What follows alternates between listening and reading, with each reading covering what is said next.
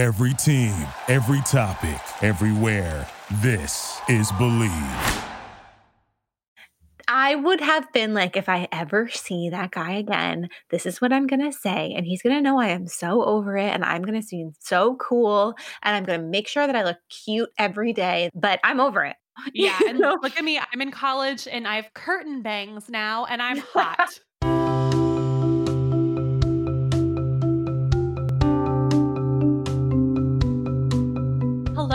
Everyone, and welcome or welcome back to Talking Ship Podcast, brought to you by the Believe Podcast Network. I'm Megan Fitzgerald, and welcome if you're tuning in for the first time. You're tuning in for our brand new season, a brand new relationship, one that uh, we all have a lot of feelings about. But before we get in, before we get into them, um, wow, there's gonna be a lot of bad Irish accents on this season.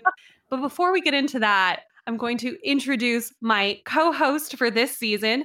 You may recognize her from HBO's Insecure, or Ready, you might recognize her voice from the roundtable we did on HBO's Insecure. I'm here to introduce writer, director, producer, actor, a woman of many talents, Vika Stubblebine. Hello. Hi. I'm going to like save that as my ringtone. yes, absolutely. I love hyping my friends up.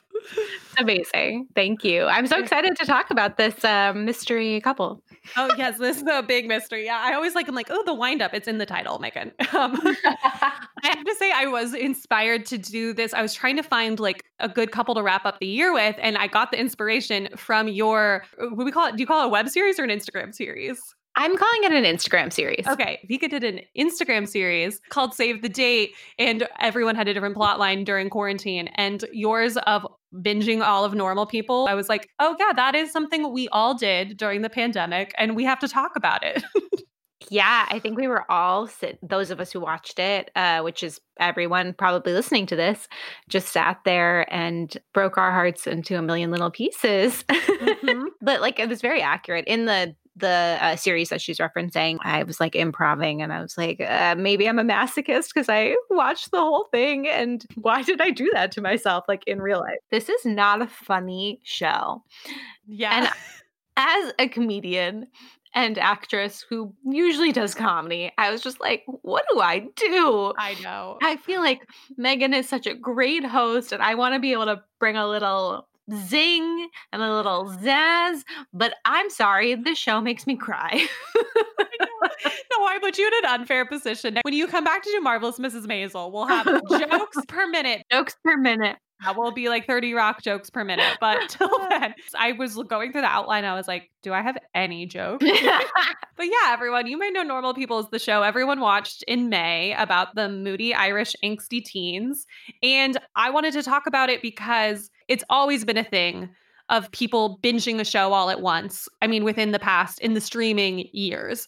Mm-hmm. But I think, especially during the pandemic, to have something that everybody watches all at one time is such a cultural moment. And I think we all had that with this show during quarantine, or at least those listening probably did. Yeah. And I don't know for you, because do you read the book. Did you read the book before the series? Yeah, I read the book uh, because it was on Obama's list. Oh, of, good like, for him.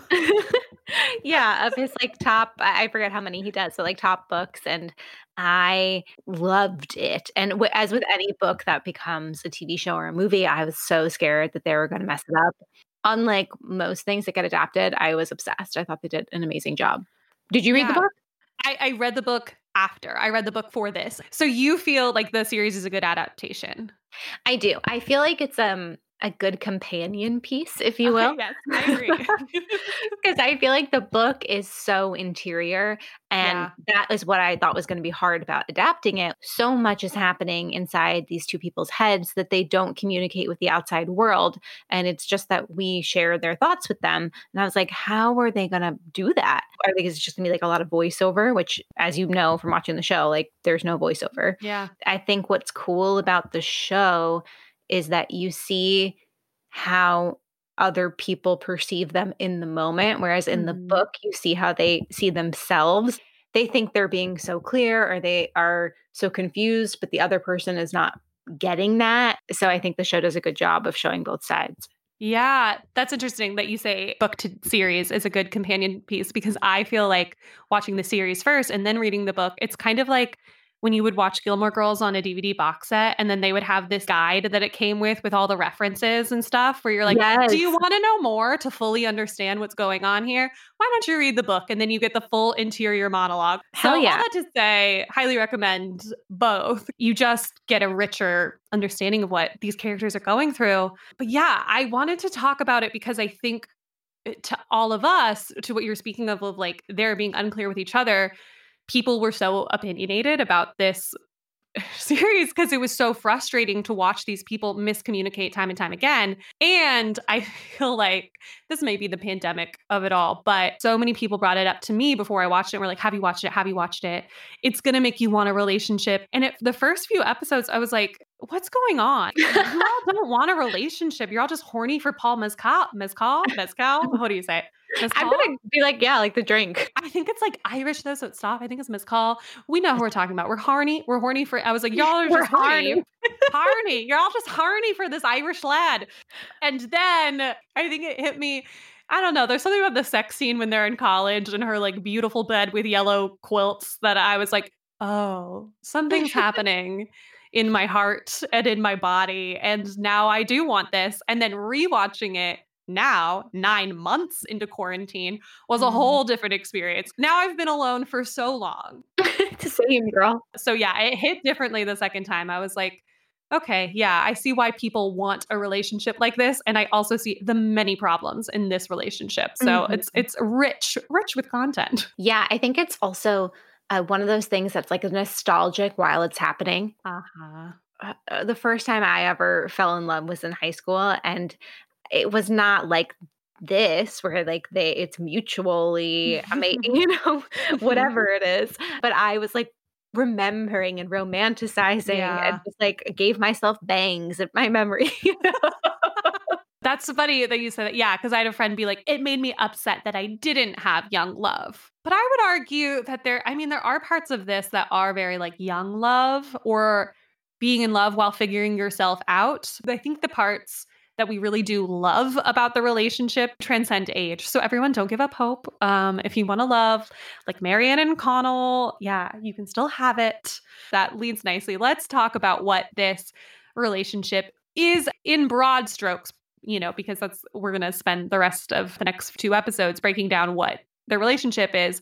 But for those who are being introduced or reintroduced, what is this relationship? How would we define it? I think some of it does come down to this idea of quote normal people. So what do we feel like that means in terms of what is this relationship? What does it mean to be a Marianne and Connell relationship? Whew. Um, so when I uh, was thinking about this question, I was like, God, I don't know what is normal, what are normal people. yeah, yeah. But I think it highlights both the feeling of other, both of Mhm. our protagonists see themselves as outsiders in one way or another. And I think that they together are special. There's Yes. a, a part where Marianne says to Connell, it's not like this with other people. And and I think that that's what it is, especially when you're a teenager, which is when they meet. I feel like everyone else seems to understand what's going on and and everybody sees everyone else as having it together or getting what this whole like life thing is about they are caught up in their own insecurities like we all are especially at that age but together they feel like things make sense. That's what it is it's like they keep coming back to each other to this like safe place and this place of acceptance. And then to answer sort of the other part i think what's interesting about this whole book and show phenomenon and like us loving it so much is that it's truly about two people who like miscommunicate who hook up and never define their relationship and Mhm. fall apart over and over again Yep. so like none of that makes me be like oh yeah i want this healthy relationship yeah. yeah. but then watching it i'm like oh my god i want this Yeah. Yeah. Do you want to bring it just because I love that you have it in the notes, the quote? Mm. Okay, so at the beginning of the book, there is a quote. It's from George Eliot, and the quote is It is one of the secrets in that change of mental poise which has been fitly named conversion, that to many among us, neither heaven nor earth has any revelation till some personality touches theirs with peculiar influence, subduing them into receptiveness. Just just like the most romantic thing ever. Yeah. Yeah, it's so interesting because it is this thing of like romantic versus healthy. And I don't know, we see it play out in healthy ways and in unhealthy ways, this um, peculiar influence. The story is about how Marianne and Connell influence each other, but it's also so many times this theme comes up about how other people who build out your world influence you your friends your colleagues etc and depending you know on who those people are those people can really make you feel not normal. And I think at the beginning, particularly, we see them both so desperate to belong. So I think you're right. I think what they find in each other is this sense of belonging. Things make sense. And I think belonging is being made to feel normal. At the beginning, I think her friend in college that we actually like, who I think is named Joanna, yeah, yeah, I like, love Joanna. Yeah, I love Joanna. She's like, You don't want to be normal, do you? And she's like, No, I think I do. Like, I think I do want to be normal. She's so desperate for that. Yeah, that boring thing of like, I mean, that most people think of as boring, like when you say, oh, normal. Yeah. As an adult, right? Am I crazy to, no, to yeah, we're like, I don't want a normal life. I want an extraordinary life of yeah. adventure. yeah. And yeah, I think what you're saying is so true. That sense of belonging. I feel like her definition of normal is just different from the average person. Yeah. Yeah. And then I think by the end, they're okay not being normal, quote unquote normal, because I think what they have, I think if I had to define like what this relationship is, it is falling in love in a way that you kind of build your own secret world with them. Mm-hmm. And it's like the person that understands you in a crowded room. And we see this again and again in the series in this way when they're like drawn to each other when they don't want to be and even when they're not together, they're still each other's person. And again, that repeated line of it's not like this with other people. And I feel like what they have is something that other people don't understand, that normal people don't understand. And I think sometimes falling in love can feel like that. Like you you have this secret world, this like unshakable connection with someone even when you don't want to or shouldn't. Yeah. I don't I agree. I don't think it's always healthy and we'll, you know, talk about this more next episode, but I think by the end they get to a point where they're not in their secret world anymore and they get to have their very shared connection but still be able to be themselves accept who they are outside of their secret world and i think that's what makes it healthy but it takes them a while to get there yeah yeah no i totally agree with you do you think that there's something where we fear or they fear maybe that if they do let other people in on it, that it's ruined somehow? Maybe. I definitely feel like non-fictional people feel that way where they're like yeah. The the Damien Rice of it all, like it's not that we're scared, it's just that it's delicate. Um, but I wonder also if that kind of insecurity is maybe what made Connell want to keep it a secret. Yeah. Of of fearing that if other people got involved it would be ruined. Yeah, and I think that Connell had made up his mind that it would be bad. He has anxiety, and uh, later we find out he's also dealing with depression. Mm-hmm. For him, I feel like things are good. He's at that point in high school where he has friends. He understands where he fits in the social hierarchy. He has a good relationship with his mom. And, and I can see how somebody like that doesn't want to rock the boat. Yes. And then being attracted to somebody who your friends make fun of or isn't already in your circle, I think that can be so scary for a teenager. Yeah, and someone who challenges you. I think the way that she's like, you want to study English, go to Trinity and study English, and someone who like confronts you with something that is so true about you is also scary. Yeah, and so I think that's part of why he falls in love with her is that he feels seen by her. Yeah. But also his whole existence up until that point has been him accepting other people's definition of him being like okay i'm the athlete or i'm the quiet one or like whatever it is. Mm-hmm. and i think you see that pretty clearly in the show because in high school he just doesn't talk all that much and my God, it's such a tangent. I heard that when they were creating Entourage, they were like not sure what they wanted Vinny Chase to be like. And so in the first couple episodes, he like barely speaks. He's just this person for things to be projected upon. Not that Entourage and normal people are at all alike. but I think it's just this idea that you you let yourself be projected upon, right? Mm-hmm. So he's just like, I don't know. He doesn't even know what he wants to study. He doesn't know if he really likes what his friends like. He's not rocking the boat. And then yeah. Marianne comes along and is like, I like you. And uh, she, on the other hand, has nothing to lose. I feel like that's such a good assessment of Connell because he helps me understand the type of person I don't know. I think it's hard because we run in similar circles of people that are so driven and so clear about what they want. You know, most of us chose to study theater or writing or the arts at 18, and that's a bold choice. So we come from that kind of community. So I think sometimes I'm wrongly quick to judge people who, quote, don't know what they want. And seeing his anxiety and insecurity so transparently laid out helped me understand somebody who even has trouble identifying how they feel about something because they're constantly projected upon. So they yeah. don't know how they actually feel. So when they have this conversation where she's like, so you don't know how you feel about something. So, like, how do you know what you want? And he's like, I usually don't know what I want. And I was like, oh, I'm I mean, I just had a and Connell conversation with somebody where see, they were like, I'm just so jealous of you because you always know what you want. And I was like, You don't? He's like, No, I've never known what I've wanted. And that's wow. the problem. And I was like, Wow.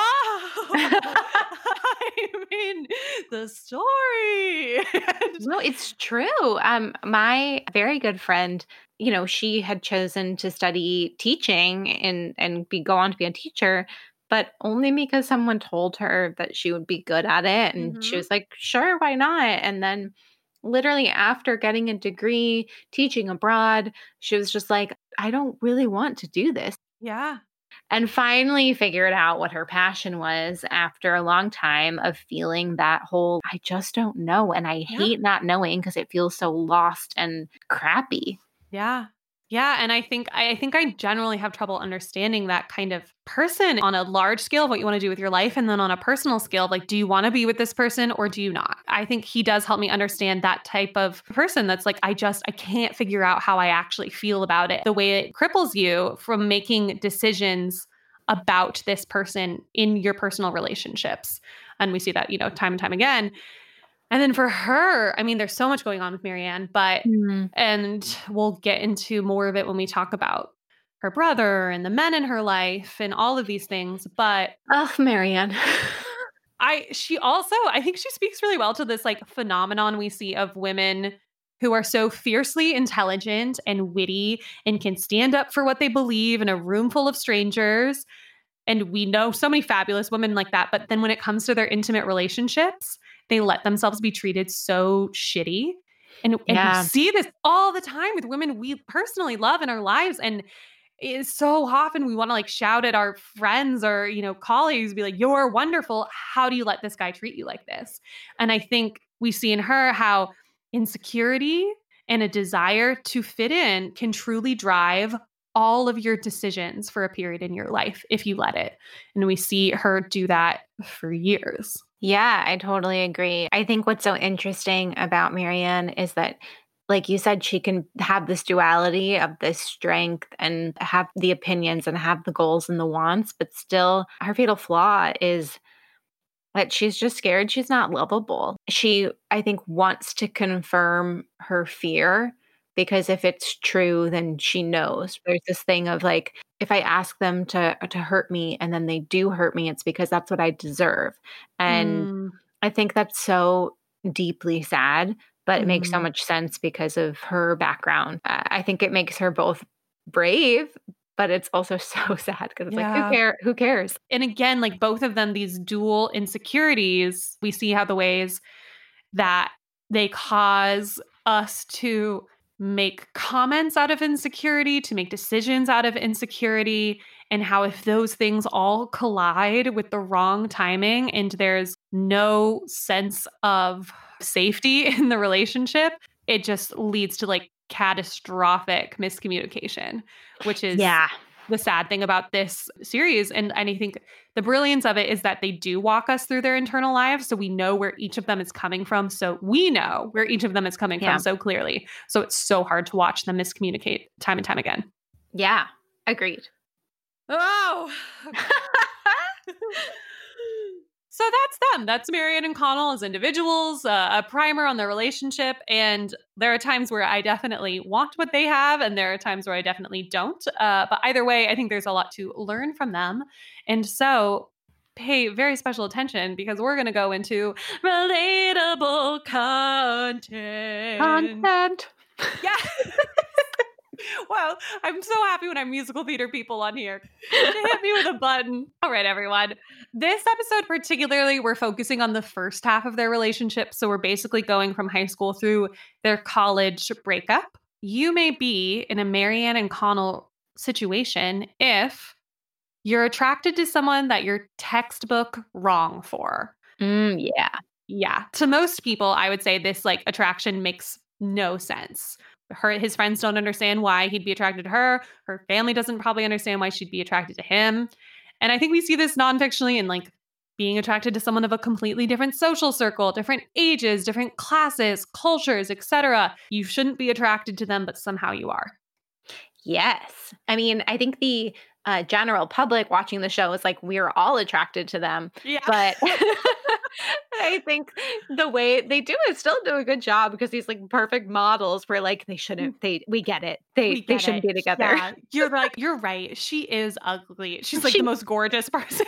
she has a braid. Yeah, she has a braid. She's braiding severe bangs and and then her bangs soften over time. So that's the progression of beauty. oh my god. She's not blonde. Yeah, fucking Rachel. You might be in a Marianne and Connell situation if the JP Saxe, Julia Michaels song, If the World Was Ending, You'd Come Over, right, is basically your relationship theme song. Mm-hmm. Where if everything is shitty, they come together, but in normal life, nobody knows that they know each other really or like acknowledge each other's existence. Yeah. Okay, this one's less sweet. You may be in a Marianne and Connell situation if you find yourself compromising in a million small ways to please others, to divert attention from yourself, to be likable. And all these little compromises add up to big, huge compromises in who you are being. Yeah. Ooh. Um, you may be in a Marianne and Connell relationship if you think someone is going to ask you to the dance and oh. they don't. Oh my god. Crushed me. God, I love Connell's mom so much. Oh, Lorraine is the MVP, of the series. When she's like, drop me off. I will walk home because I can't be in the car with my shitty ass son who didn't ask the girl he's fucking to the to the dance. You may be in a Marianne and Connell relationship if you are absolutely frozen by your anxiety or insecurity and that prohibits you from communicating your wants and needs.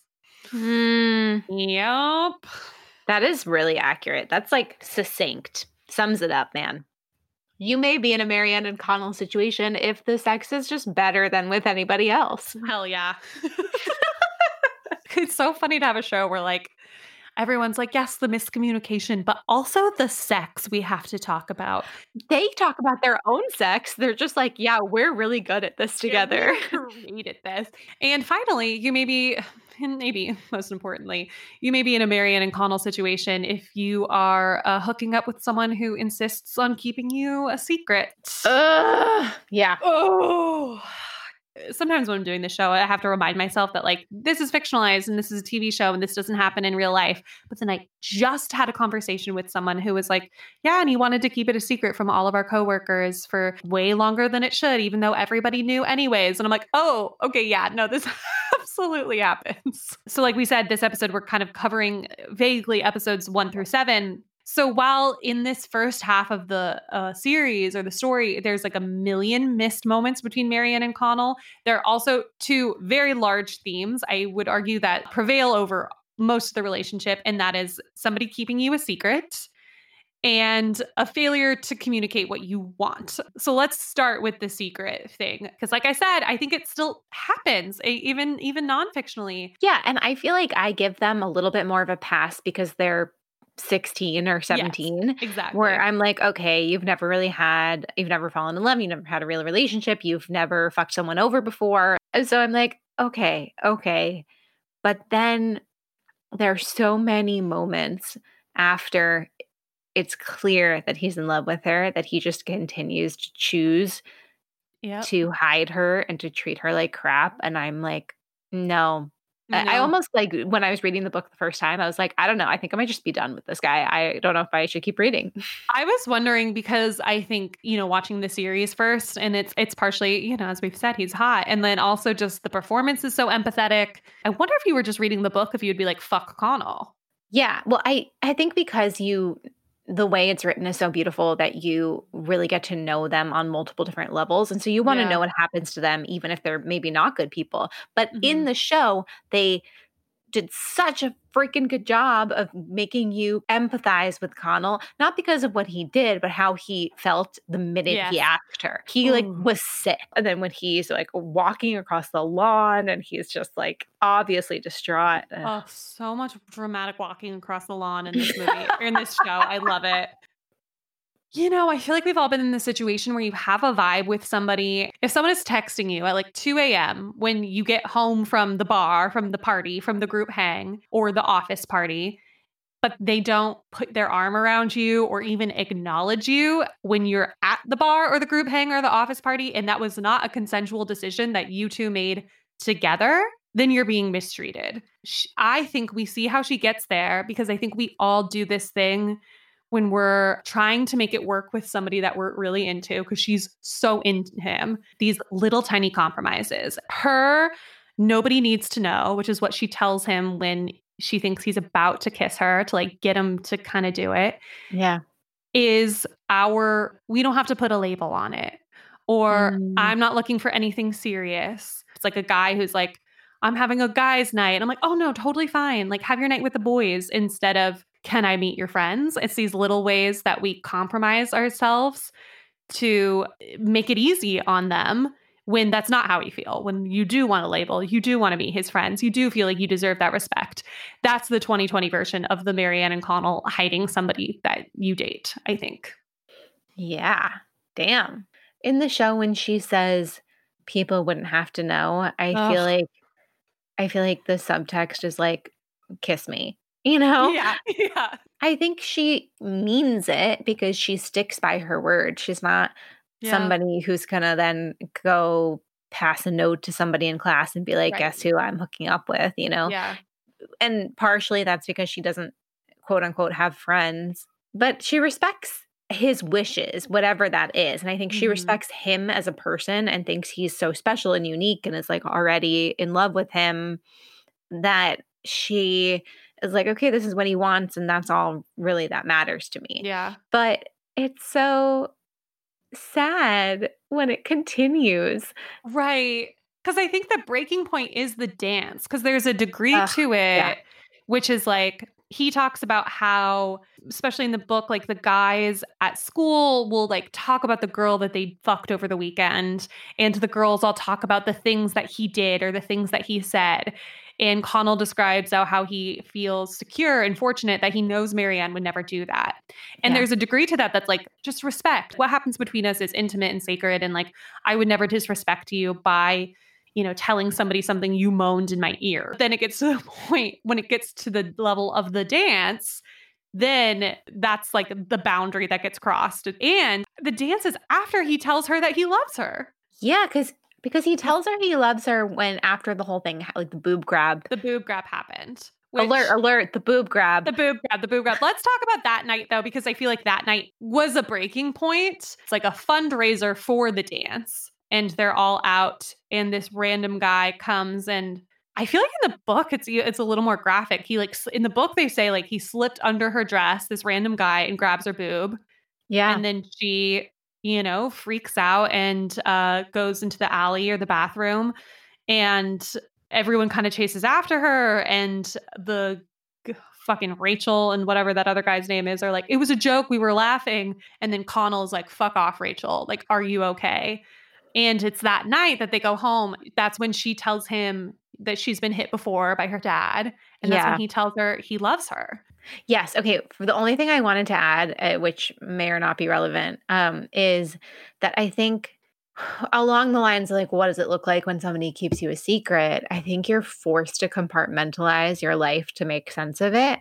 There's this idea that when they're together and there's no one else around, like that's when he can touch her and that's when they can be intimate and romantic with each other. And like some, for whatever reason, like uh, in high school, I, I think it's just because of like the sort of expected social hierarchy and like where yeah. they think they fit there that they can't be affectionate with each other in real life because it would like ruin their lives or something ridiculous but it forces marianne to like create these different parts of her i mean him too but because he's the one who sort of makes this edict i feel like she's forced to be like okay i'm a happy girl in love for the first time in my life mm-hmm. but like mm-hmm. That's only in private and yeah. at school i have to be exactly the same as i've always been yeah and i just think that's so shitty and then i think it's this moment where she i think she goes to that fundraiser hoping like maybe there will be a crossover but i think the fallout of the boob grab night, which I yes. will give Connell credit credit because in the moment, I mean, you know, obviously we wish he could have prevented it, but like in the moment he does the right thing, which is like everybody fuck off. Are you okay? Let's get you out of here. And he like takes her home, tells her that he loves her. And then it's everybody starts talking to him and is like, Did you fuck Marianne? Like, what happened the rest of that night? You guys looked really cozy, blah, blah, blah. And I think that's when we realize like he cannot handle any attention on him at all. Yeah, he has and, his first panic attack. Yeah, he throws up in the bathroom. Mm-hmm. And I think that is what prompts him to take Rachel to the dance is like he can't handle the type of like attention that would be on him for taking Marianne. That does not make yeah. it excusable. It's like when you apologize to somebody and you take everything back because you know you hurt their feelings, even though you meant it and probably some of it had to be said. Yeah. And it's a hard conversation to have, but you know, some of it is gonna it's just gonna hurt and i think that they're i don't know if it's like our generation because they're kind of around the same age as us this idea that like everything just has to be like smooth and easy and nice and understandable we have to understand it and i don't think he understands what's happening no. with his first time falling in love. So then, yeah. So then her response is to drop out of school, which, wow. yeah. I wish I could have been that dramatic in high school every time I got uh, my heart broke. my parents would have been like, You're doing what? what? Absolutely not. Because get get your ass in bed. You're waking up in the morning and going to school. So this is skipping ahead a little and then we'll double back. But eventually mm-hmm. in college they do talk about it. You know, they finally do acknowledge what happened and he apologized. So yeah. here's this. Did you ever think about asking me to the Debs? I know it's such a stupid thing, but uh, I'm um, curious whether you thought about it. Uh, to be honest, uh, no. Yeah, I wish that I did. Would you said yes? I feel really guilty about all that stuff I said to you about uh, how bad it would be if people found out. Like, obviously, that was just that was just what was going on in my head, and there'd be no reason why anybody would care. I just, I think I just suffer from anxiety with those sort of things. I don't know. It's, I still think about it all the time. I still think about why I acted in such a fucked up way, and I'm really sorry, Marianne. I, I really am sorry. So do you do we think this is enough? What do we think of this apology? Is is this a forgivable thing?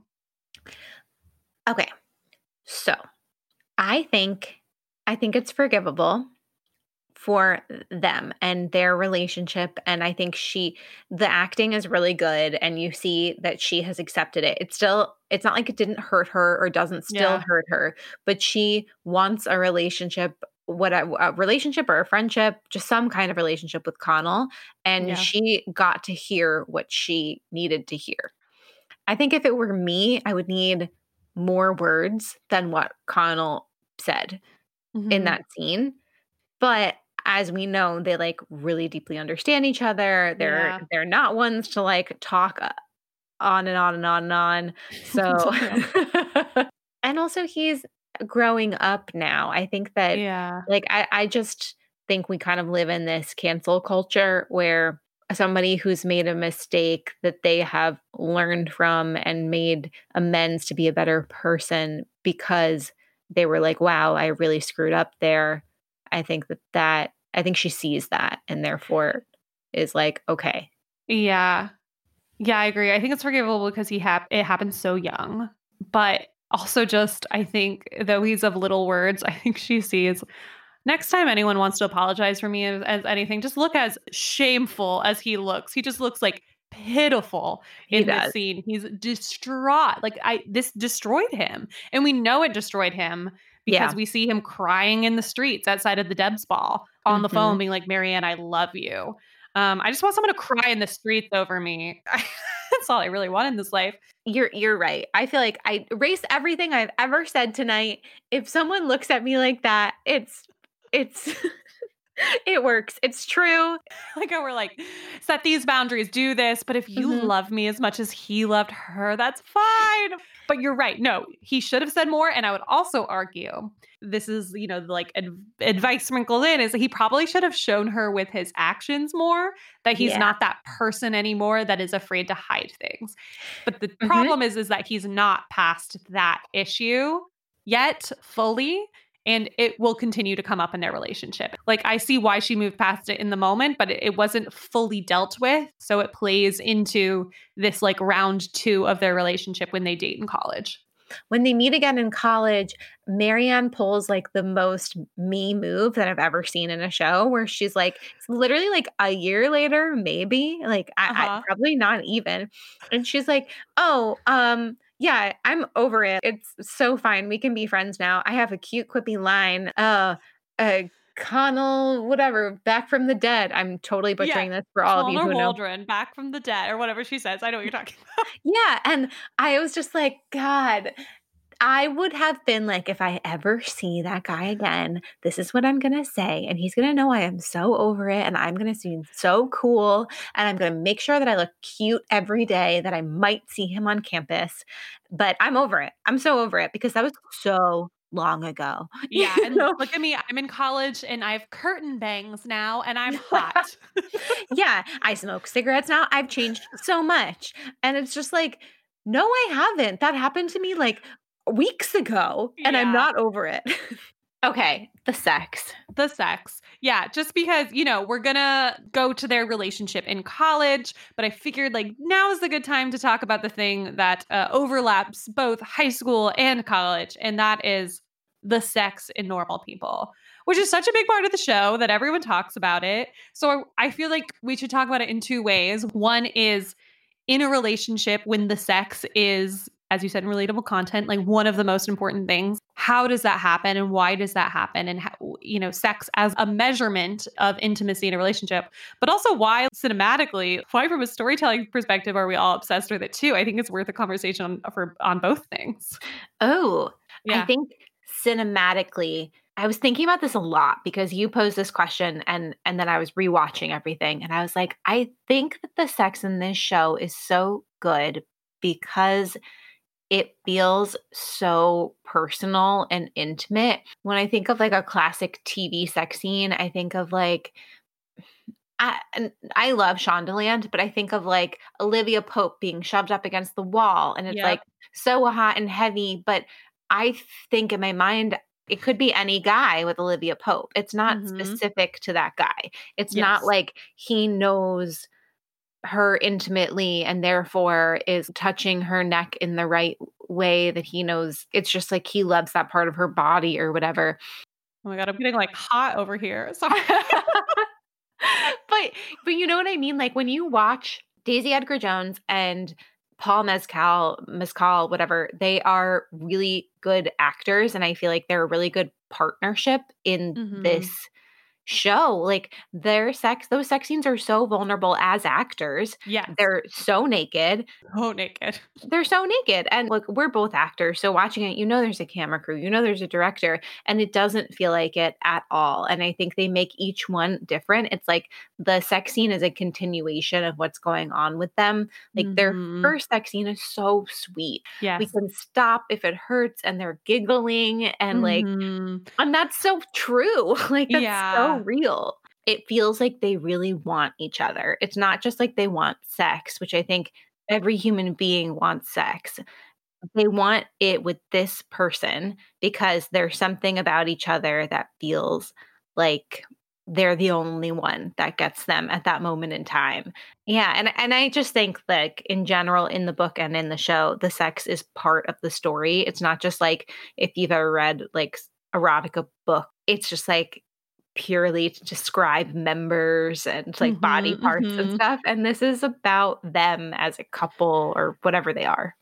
I think that's why it works on both fronts because the sex that they're having is not particularly creative or wild or um you know acrobatic any, if you will acrobatic yeah it's nothing like beyond the first four pages of kama sutra but i think we're not used to as an audience seeing a just sex scenes played out as long as they are played out uh, you know kudos to the production and the hulu et cetera for letting us basically see the whole thing. I think sometimes mm-hmm. we see them like getting naked to orgasm. And I think we're so used to seeing someone like pressed against a wall and then dropped on the bed and then a cutaway. That's true. I think you can have like the technically best sex of your life with someone where you're like upside down and uh, sitting in this place and standing in this place and like where you're like I don't know what was happening and I just it but if you're not in love with that person, it just feels different. So even if I mean, there are people that I'm like, that was probably technically the best sex of my life. Like they're definitely the best at it. But I wouldn't call it the best sex of my life because I wasn't in love with that person. And I think we're just not used to seeing people in love. As you're saying, the amount of chemistry and intimacy that these two actors built on screen fully played out. Yeah, and I think you make um, make a really good point about about that. Like sex is fun. I mean, mm-hmm. if, if both people are into it and down to be a little like I mean sex is vulnerable down to be vulnerable mm-hmm. with each other if you're in that place eh, whether or not you're in love with each other like sex can be very fun I think that that aspect of a relationship at least for me and maybe this is like a very scorpio thing to do but like sex is very important to me like for it mm-hmm. to be mm-hmm. good I think if you have like what they have, it's everything is in sync. They're sexually compatible, but they're also mentally compatible. Like that's really hard to find. You can, like you said, you can have really good sex with somebody and be like, I'm not in love with them and I don't want a relationship with them. Yeah.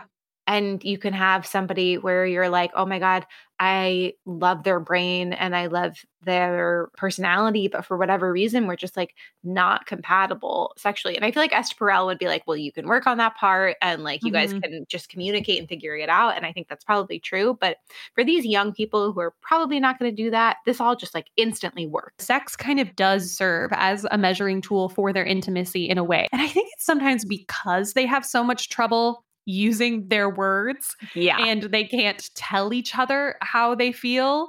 And so their love language becomes sex. Physical touch to the nth degree. yeah. There's a scene, I think it's the one where they have sex in college. They make a joke at the end, which they very oh. rarely joke. Where I like, like that joke too. It was funny. yeah, she's like, I think I started to have feelings for you there in the middle because they had just had this like eye contact, take it slow, sex being so present because they often don't have the other tools to communicate. The sex then does become the assurance that I do have the feelings for you because look at how intimate and pure and connected these moments are. So actually, it works out well because I feel like talking about how good the sex they have in college does speak to things are going great. Basically, we're going to start to have this conversation of like, why did they break up? Because I think we all um, screamed at our screens because it was so obvious to us that there was a communication breakdown. What, what I love is like a, a relationship teaching tool for this specific podcast is like, I think it's great that it was so clear to us what was happening. There was the big miscommunication, but there was a million little missed moments in between. So let's start with the ways that that built up and the ways in which version 2.0 of their relationship still had a ton of issues. And I think this is best understood by discussing what's going on internally with them, like what they're still struggling with and not communicating. So I think with Marianne, and you know, we we already talked a lot about her insecurity of, of feeling unlovable. Mm-hmm. And I'm trying to imagine because there were definitely times in my life where I've been socially isolated or like not felt popular or whatever. But I think what I did have is people around me, my family or my close friends being like, this thing about you that other people don't understand, like that's actually what makes you great and make you special makes you special. Her home life is her brother saying that thing that makes you special, your intelligence, that's actually why people fucking hate you. So I think she's still dealing with this insecurity that she's unlovable and that her intelligence makes her unlovable, her tenacity makes her unlovable, her wealth, I think, is a big sticking point with like her and Connell specifically. Yeah. And it comes up a lot of her feel of her coming off as like cool or cold.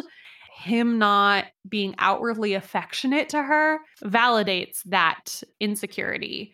Yeah. Um, because she feels like if I was lovable, you'd be all over me. And so that mm-hmm. starts to build, I think. Yeah, like throughout their relationship, she's constantly asking him, "Oh, well there's like a million girls who would want to date you." That's I think the the prime example because he doesn't understand why she's doing that. Yeah. You can see in his face. He's like, "What?" Like there's that part the first when they're hooking up in high school where he's like, I'm literally still inside you, which is another funny part. Yeah. And he's just like, why, why are you saying these things? Like, you're beautiful. You're, and he kind of gets it more as they get older that she's not necessarily just saying that to say that. It's because she really doesn't know that that certain parts of her have value. Like I think yes. she knows she's intelligent. Uh, she says it when um their friend uh Peggy asks if they want to have a threesome. Like she's trying to deflect because Connell doesn't want to do it, but then she ends up saying something that I think it looks like she feels is very true where she's like I just think I'm cold and and kind of unlovable. Yeah. And I think that maybe Connell feels like so understood by her that he thinks she knows things about him that she actually doesn't get because he just feels so safe and comfortable that like she's gonna know, but he doesn't actually say it to her. So right, yeah, could, yeah. And I think she doesn't say things to him like yeah. a lot of her history or it, her history, you know, the history of abuse in her family, her deepest insecurities about feeling unlovable, and also even what I would describe as like basic wants and needs in a relationship, like being touched um, when you're yeah. among friends she doesn't want to do anything to make herself anything but like available and easy to him. And I think that's a little bit with what the the point of view of like you could do anything you wanted to me. I mean, partially mm-hmm. that's just like raw sexual attraction that Paul Mescal probably, you know, would make anybody feel. But I think as non-fictional people, I think this is what we do when we're scared of being some of my favorite phrases, too much or a lot. Yeah. With our baggage and our opinions and our boundaries and our desires. And we hide eh, these parts about us in little ways all the time because we think if people knew those things, we'd lose them. Yeah. I, I so yeah, I think it's great that this is like so obvious to people that she should not be hiding these things because I mean, a just nobody should have to hide any part of themselves if they if they want to be in an honest relationship. But I think it's great that we see he like wanted to know those things and he needed to know those things to fully understand the scope of what's going on with her. Yeah. So, you know, it's a great lesson in be a lot. Be too much. Be everything that you are because if be someone's extra. really be extra because if someone's really worth your time, they'll celebrate you for all that you are. Yeah. And if you don't, if you're not who you are, if you're not all the messy parts of you, this person doesn't know how to celebrate you or who they're really celebrating. So I don't know. Next time you find yourself withholding like an opinion or something you want or need or the truth about yourself, call it out because you're being a Marianne and we and we know where it leads to a lonely summer. to a lonely summer with no job by the pool eh, with your family you don't like. Watching the bugs in the grass. yeah. The miscommunication breakdown, just because I think I have spoken mostly for Marianne on this. But Connell, I think his big misstep, which I feel like you've highlighted, but maybe it bears repeating, is not saying, Hey, I lost my job. I can't afford my apartment. I don't want to, but I'm going to have to move home. Even if he can't, if he's like too proud, Yeah. you know, insecure that she might not want him to stay there and doesn't want to flat out ask, which I think he could very well just ask. What do you think it is that gets him to this place where he's so insecure that he can't say that? Do you think he's worried that, like, you know, if you given their history, that she would be feeling used or it would be about their Oh. wealth disparity, you know, uh, like Yeah. you're rich and I'm poor and I can't afford a place, so that makes me feel insecure. And also the fact that like I've made you feel like less than in the past and like I don't want you to think I'm just like dating you to live here. Yeah. The wealth disparity, it's, in, I mean, just like a brilliant choice to layer that in because it's just like a nuance that kind of colors a lot of parts of their relationship, I think. That is like a little peephole into like this bigger thing that I feel like goes on, is going on with him the whole college part of their relationship and i think he doesn't think that he's enough for her. She gets to college and she's a uh, you know fabulous she's chicer like we said she's got the curtain bangs. You know he says something about like trying on a hundred different versions of himself and she has these friends that always know how they feel in every moment. They're highly opinionated highly intelligent people and they know who they are and he still can't figure it out And he feels like he should have already. I think that's the big thing.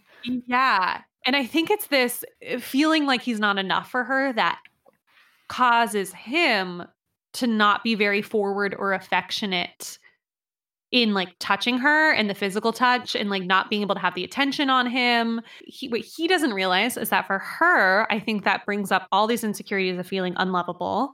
And I think for her, it still brings up the like, you hid me in high school aspect. Mhm. And so now I need you to be like very forward that you're with me.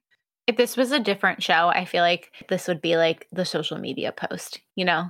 Oh, absolutely. I feel like I, my friends who are in relationships, it runs the gamut. There are people who post so many loving couple photos, and then some were like you'd never know they were in a relationship if you just looked at their social media. But I do think for them, Marianne's the one who's like, maybe you could just like change your relationship status. And, Yeah. and he's like, uh, I don't use Facebook. right. I'd want people to stalk you and after like two minutes figure out that you have a girlfriend. Like it doesn't have to be blatantly obvious. I'd like there to be something in there. Something that's like, oh, I should not slide into his DMs. Yes. Yeah.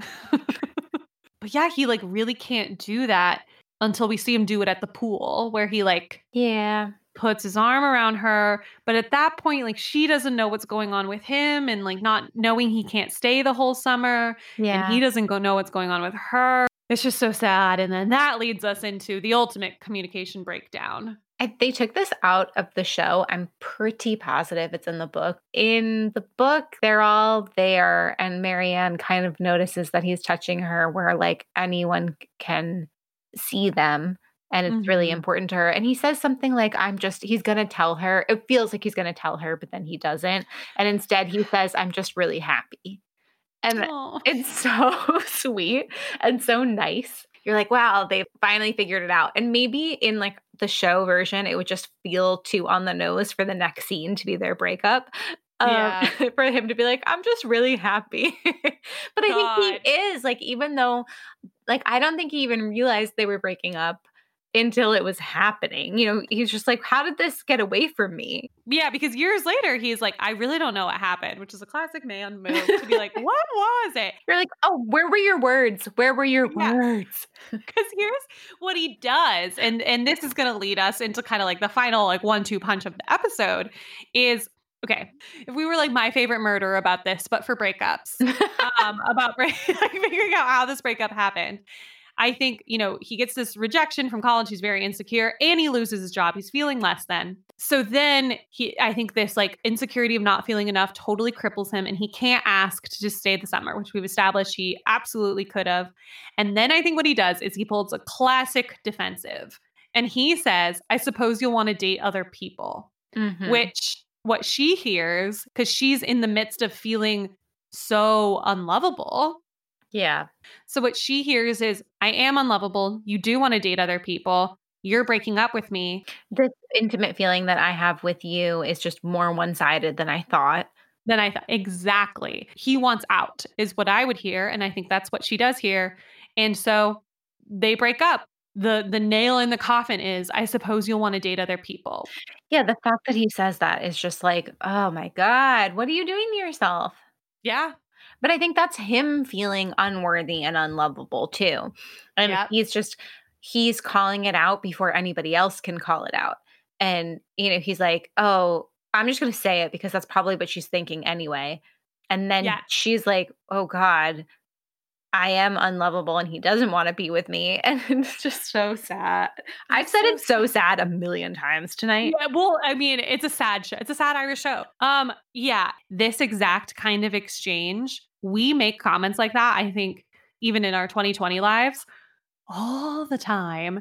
I, I think when you do that, when you pull a defensive, like I suppose you want to date other people, or when he says, like, I bet you would pretend you don't know me if I went to Trinity, Mhm.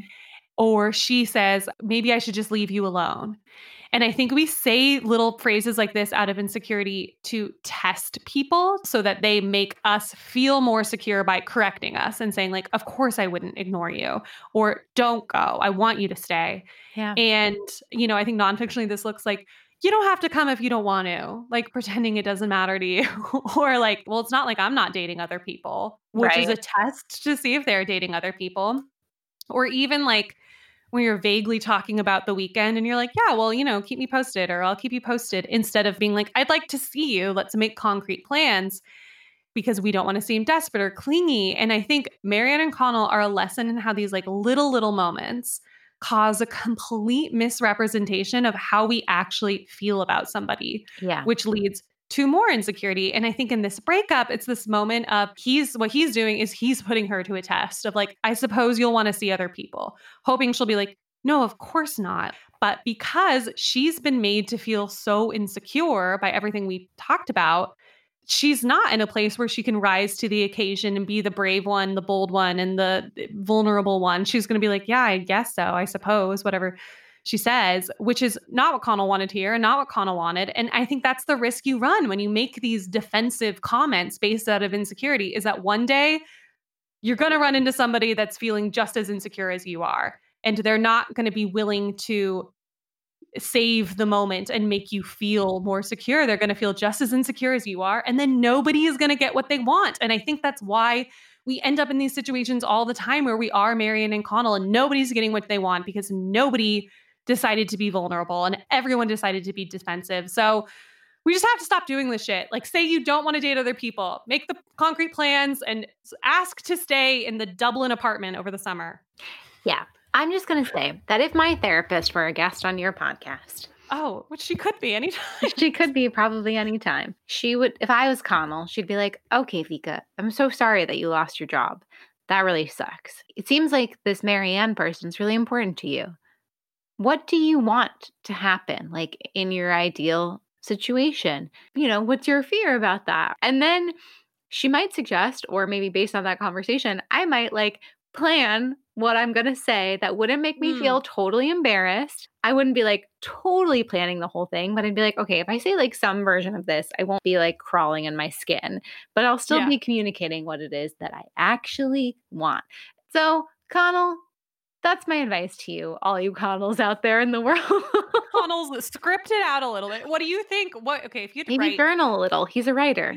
Yeah. If you had to write like a vague, I'm putting you on the spot, but if we had to write like a vague script for Connell right now about what he could have said to make this, you know, still be in his comfort zone, but still ask what he wants, what could he have said? I mean, God, this would be a great time for an Irish accent. But it's just like, Marianne, I the job the restaurant's closing for the summer and Niall needs somebody who can pay rent and like Lorraine says I can come back and stay but I don't really want to be that far away from Trinity. Like even if he doesn't want to say I don't want to be that far away, from, far away from you, Yeah. Yeah. and then stop talking, just shut up for a second Yeah. and see what she says. And then even if she doesn't like immediately be like, "Oh my god, just stay here," then she Right. might be like, "Well, what what do you think we could do? Like maybe maybe I can ask so and so, you know, whatever." Like because Mhm. you indicated a little bit more about how Yeah. you feel And Yeah. even if it's not about her, which seems to be very hard for you, Connell, Right, right. or you could just be like, hey, I really love you. You know that, don't you? Because he says that a million times. And um, I also love this apartment and I like drinking coffee. And, or sorry, they drink tea. I like having tea with you. And I'd like to keep doing that, even without a job. Marianne, can I freeload off of you and drink tea with you all summer? And honestly, she would have said yes. yes, yes. All right, so we wrapped up this uh, this one with some advice to to the Connells out there, a little a little to you. What we're saying is uh, journal and go to therapy. Before we go, you know, obviously miscommunication, people treating us like shit in high school. These are things that happen, you know, in our non-fictional lives all the time. Um, do you have any non-fictional stories about about being a Marianne or being a Connell? When I was in high school, I was friends with a guy who was a senior, and I was, well, I must have been a sophomore and he was a junior. Didn't really know who he was before we were partnered up for this peer program where we ended up teaching a class at lunch and they like randomly paired people. And we became friends and then like very surprisingly because i feel like that's sort of how it happens when you fall in love for the first time i was like oh my god i'm in love with this person. We made each other mix cds Oh, uh he would show up at my house like as a surprise. That is like out of a uh, an Irish drama, I would say.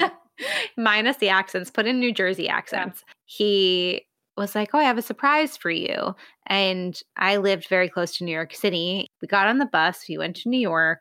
We went kind of like around the neighborhood where my mother had lived and he took me to like an indie film festival meanwhile this God. guy is 16 years old you know like Yeah, I was gonna say you did this in high school. yeah, very romantic, very sweet. I was like head over heels. I was very confused by what our relationship was, and I kept kind of like mm-hmm. waiting for him to make a move.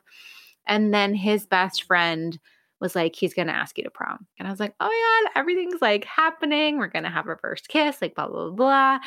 And it's getting closer and closer. There were so many sort of fake outs where I thought he was gonna ask me. And then I mm-hmm. found out, like probably on AIM, that he asked this like very pretty, very petite girl in his grade to the prom. And I was crushed. I was on like a chorus field trip, like the big nerd that I was when I found yeah. out. And so when I saw this scene where he doesn't ask her to the Debs and she doesn't go, I I just re- like could remember that feeling of just like thinking you're on the same page as somebody else yeah. and thinking it's going to happen, especially when they're you're that young and like it's so exciting, and then your dreams are dashed. So what? Oh my god, little Vika. Yeah. What ended up happening with your friendship with him? So we stayed friends. Um, we stayed friends for a long time. It definitely was in like kind of gray area where I always felt kind of confused about what was happening. But similar to Marianne and Connell, I like never would just straight out be like, Do you have romantic feelings for me? Because I have romantic feelings for you, you know? Mhm, mhm. So I think that's sort of when I started reading and then watching this book, what I related to was like, you can know something, but I think it's just hard to say it because you feel like there's so much at stake, or like that Yeah. person might not be in your life. Uh, They almost deal with this in the like 3.0 version of the relationship Mhm. where they are already friends. And then it's like, are we going to do this? And this is where, this is to preview next episode. This is her being like, I don't find what you want obvious. Yes, exactly. I think everyone's dream is that it is a Connell situation. Why they don't show up emotionally. At least this is my dream. I like to think that everybody that rejected me or didn't show up emotionally the same way I wanted them to has the moment outside of the Debs where they cry in the street. I really, Yes. that's what I'd like to believe. we want them to hurt. We want it to mean that much to them. Yeah. Or, and, and to maybe realize a little too late how much it meant to them. yeah. yeah. So I hope he cried at prom. All right, everyone. Well, we're back next week to discuss the second half of the story, including all the trash men that Marianne dates and brings to her Italian Ugh. villa and makes a fig salad for. Um, and and of course the heavier parts of the story, um, including their mental health issues and how they deal with that, and you know how they end up together, and if we think they make it work. And if you have questions about what a coop is, we will explain that too. yes. Connell's Chain. Oh my God, put this wherever you want. Connell's Chain is an Instagram account that everyone needs to follow. It is What is it? it's called Connell's Chain. It hello everyone, it's called Connell's Chain. And it is literally dedicated to Connell's chain and it's sexy photos of Paul Mescal. I can't wait to follow this account. um Connell Waldron's chain. We stand Connell's chain with like the wet drips. That's the bio. That's- Incredible. Okay, great. Uh, Vika, do you want to tell people where to find you online in the meantime? Sure. Um, I'm on Instagram um, at Vika Stubbs. That's S T U B B S because my last name is hard to pronounce, so I shortened it. um, yeah, um, I'm newly on Twitter, so you can be one of my first 10 followers. Um, but yeah, I'm mostly on Instagram, so find me there. Great, great. And you can watch uh, Vika's web series there too. Yeah, save the date. Perfect. And in the meantime, you know, let us know about your own Marianne and Connell um, miscommunication breakdowns and uh, your favorite sex scene. Oh my God, yes, we need to know. the show. Yeah, that's what we. That's the pressing details we all want. Um, and then we will see you next week. Bye.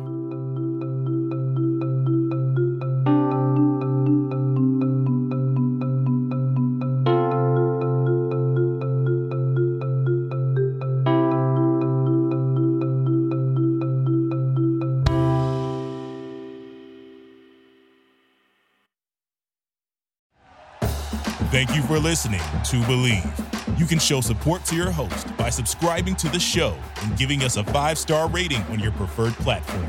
Check us out at Bleav.com and search for B L E A V on YouTube.